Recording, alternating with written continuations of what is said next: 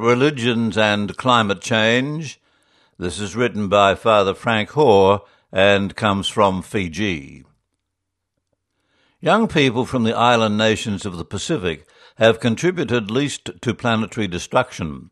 However, they suffer its consequences sooner and with greater severity than those bearing the most responsibility. They can expect massive cyclones to destroy their villages, damage their coastlines, and traumatize their people. Many will see crops rot in the wake of floods or shrivel during droughts. Rising sea levels will condemn others to flight as their low lying islands are submerged. Their cries must be heeded. In Fiji, our Columban Interreligious Dialogue Desk has been organising sessions for young people from various religions every two months. And when we were struck with COVID 19 in March 2020 and then by the Delta variant in March last year, our efforts at interreligious dialogue came to a standstill as we focused on this unknown enemy. Later, the internet service Zoom allowed us to resume discussions, albeit remotely. However, an even more dangerous threat was silently growing the climate crisis.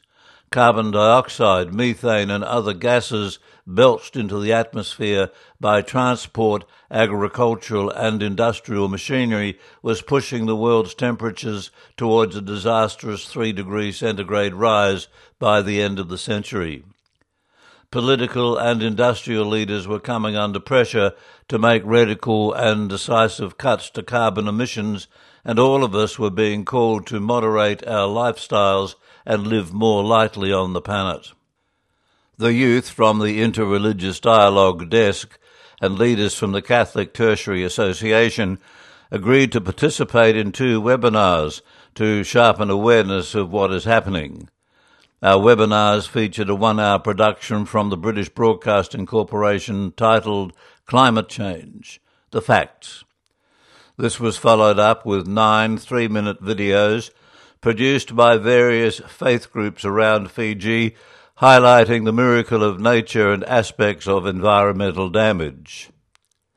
The Arya Samaj Hindus made a strong plug for vegetarianism the Methodist youth took us on a virtual sightseeing tour through their newly planted garden.